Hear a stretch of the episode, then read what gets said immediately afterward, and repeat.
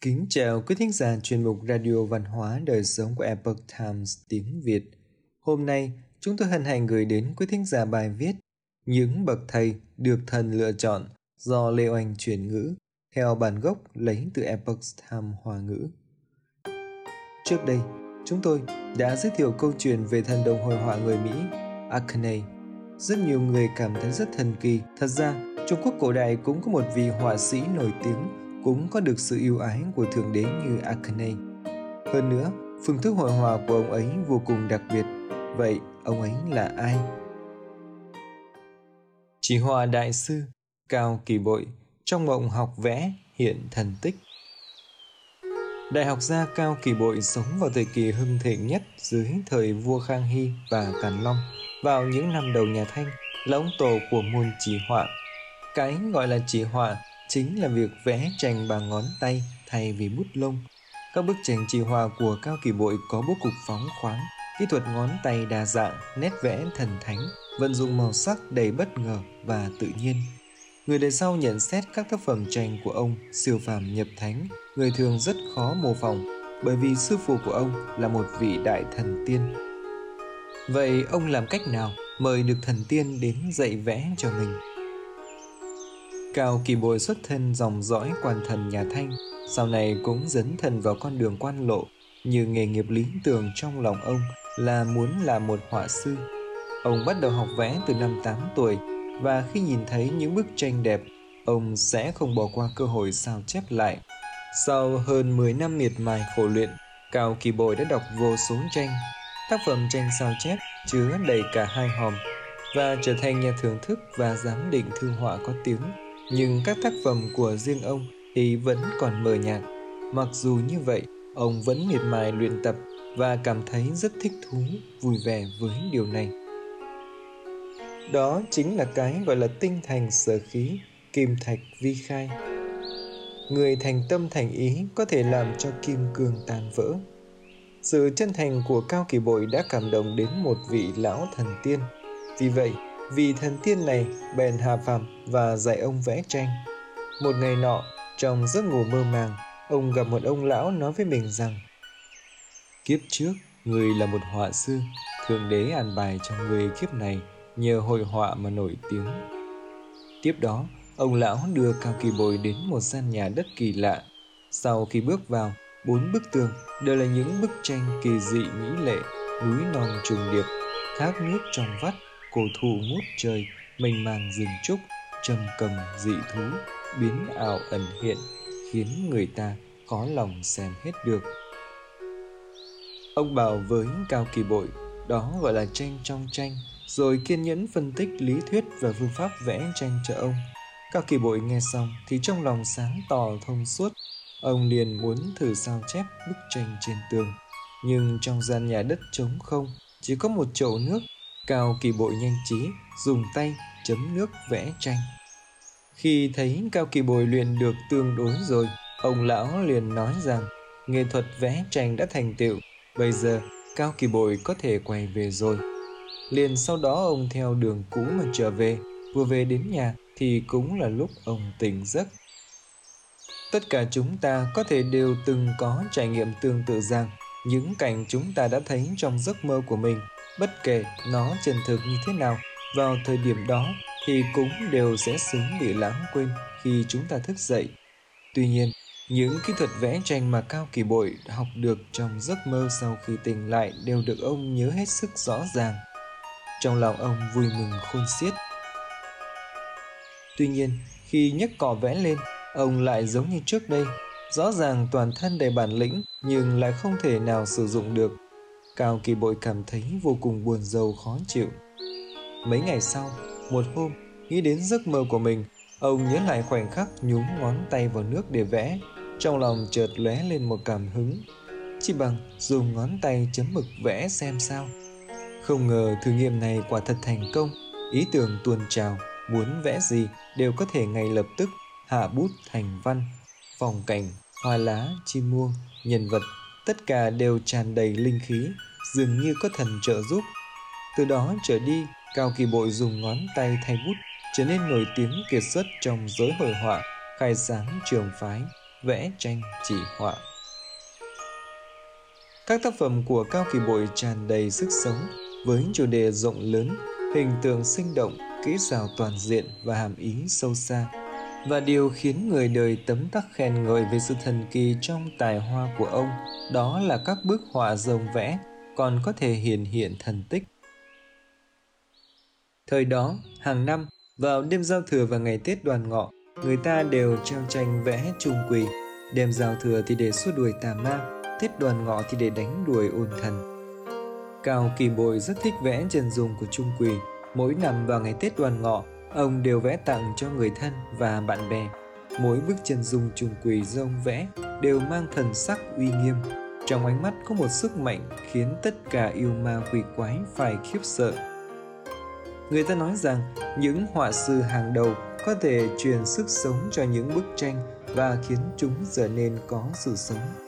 Bức họa trung quỳ của Cao Kỳ Bội không chỉ sống động như thật mà còn thực sự có thể xua đuổi tà ma. Có một người tiểu thiếp họ cha, ngày nọ bỗng nhiên phát điên, nói rằng mình nhìn thấy một người đàn ông mặc áo choàng xanh, dầu dài xuất hiện trong mắt mình. Cô ta sợ đến mức ngất đi. Trong cơn hoảng loạn, gia đình nhớ ra có bức chân dung của Trung Kỳ do Cao Kỳ Bội vẽ, liền nhanh chóng đem đến giường và thắp hương âm thầm cầu nguyện. Nói ra thật đáng kinh ngạc bệnh tình của người tiểu thiếp nhanh chóng biến mất. Ngoài ra còn có vị trác tiên sinh từng đảm nhận chức thái thú ninh quốc tại gia nhà chính cứ đêm đến lại không yên. Có thứ gì đó đang phá rối. Sau khi treo bức tranh trung quỳ của Cao Kỳ Bội, thì gian nhà ngay lập tức yên ổn. Mọi người không biết, Trung quỳ được vẽ bởi Cao Kỳ Bội có thật là bước ra từ trong tranh để trừ yêu diệt ma hay không – nhưng chỉ cần treo tranh lên thì có thể bảo vệ cả nhà được bình an nói thế nào thì cũng là thần tích vì vậy, người cầu tranh ùn ùn kéo đến cao kỳ bội ai đến cũng không từ chối, đều khiến mọi người ra về trong mãn nguyện.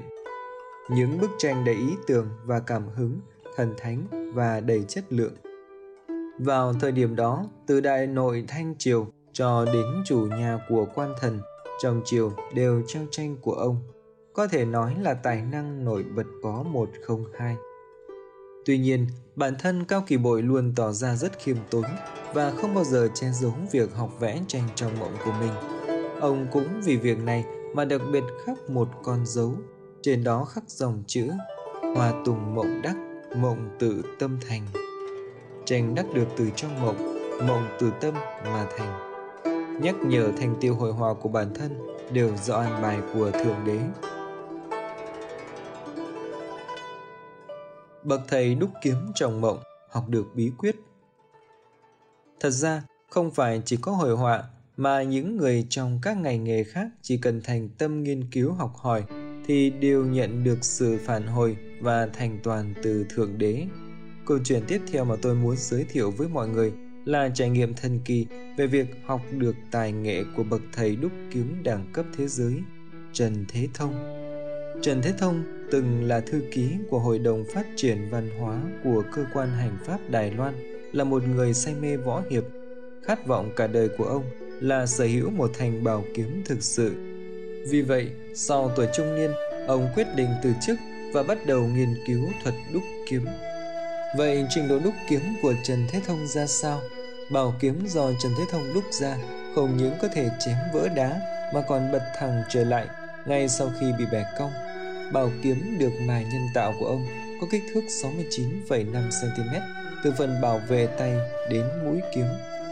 Nó bắt buộc phải phù hợp với kích thước cắt tường nhất của thước bàn lỗ.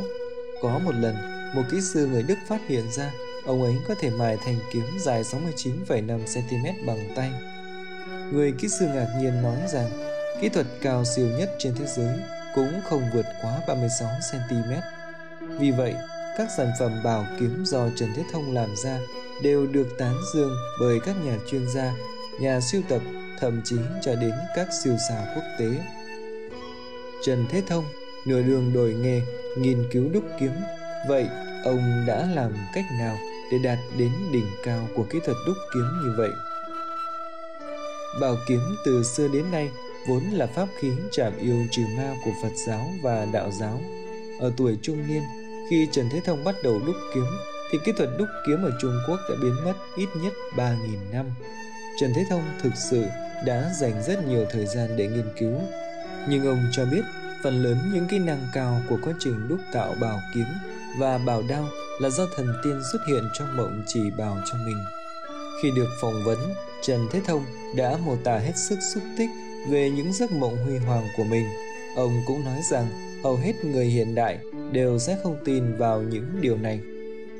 Trần Thế Thông nói, điều huyền hoặc là họ đều đợi đêm đến mới hiện ra để truyền dạy. Những người đúc kiếm chúng tôi tôn thờ, Âu Giã Từ, tổ sư của ngành đúc tạo kiếm thép của Trung Quốc. Thật ra, chỉ cần chúng ta đối với thế giới tâm linh có sự thành kính thì họ tự nhiên sẽ xuống truyền dạy âm thầm chỉ bảo chúng ta.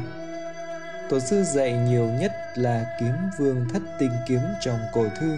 Tương truyền, đó là pháp khí của một trong bốn vị thần tứ đại thiên vương bên cạnh Phật tổ.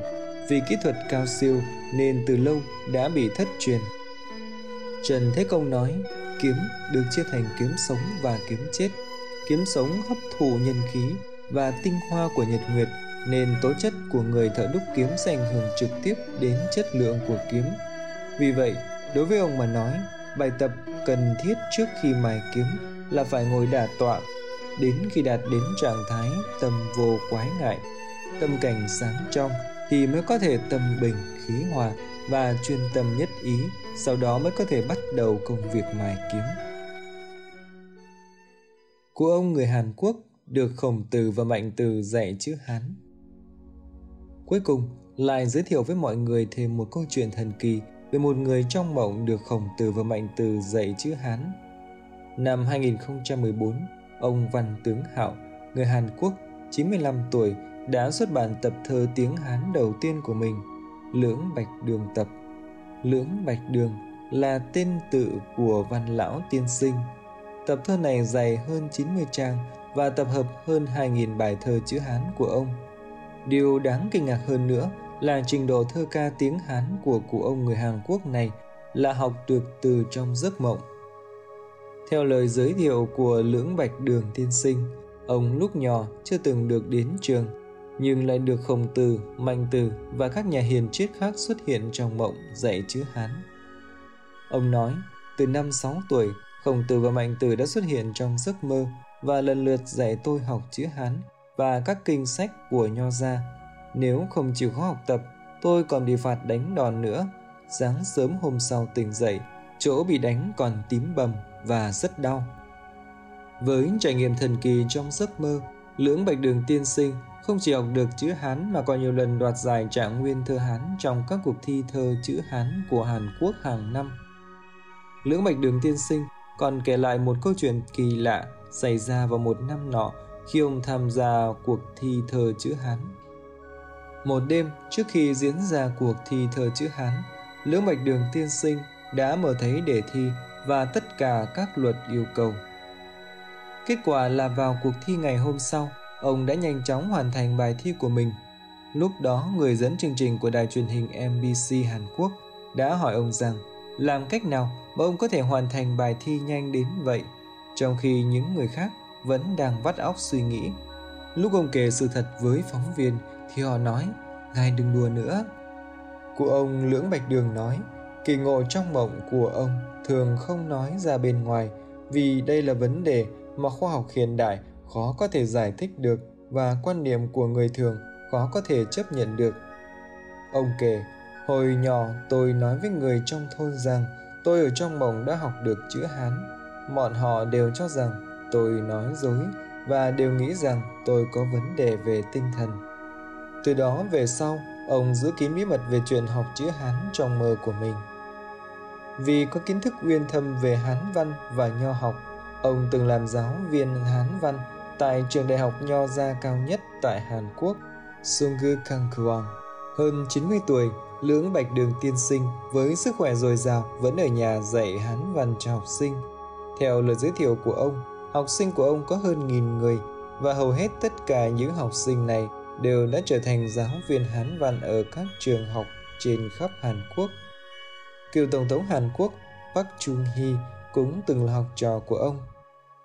Lưỡng Bạch Đường Tiên Sinh rất tôn kính các vị thần và các nhà hiền triết cổ đại. Việc ông phải làm hàng ngày là mặc hàn phục và kính cẩn cúi bái lạy thiên địa thần và khổng tử.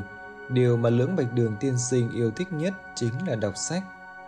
Ông nói rằng ông đọc sách không phải vì để trở thành nho sinh mà vì để tu chính lại tâm mình thông qua việc học tập các vị thánh hiền để quy chính lại bản thân. Quý thính giả thân mến, chuyên mục Radio Văn hóa Đời sống Epoch Times tiếng Việt đến đây là hết. Để đọc các bài viết khác của chúng tôi, quý vị có thể truy cập vào trang web etviet.com. Cảm ơn quý vị đã lắng nghe, quan tâm và đăng ký kênh. Chào tạm biệt và hẹn gặp lại quý vị trong chương trình lần sau.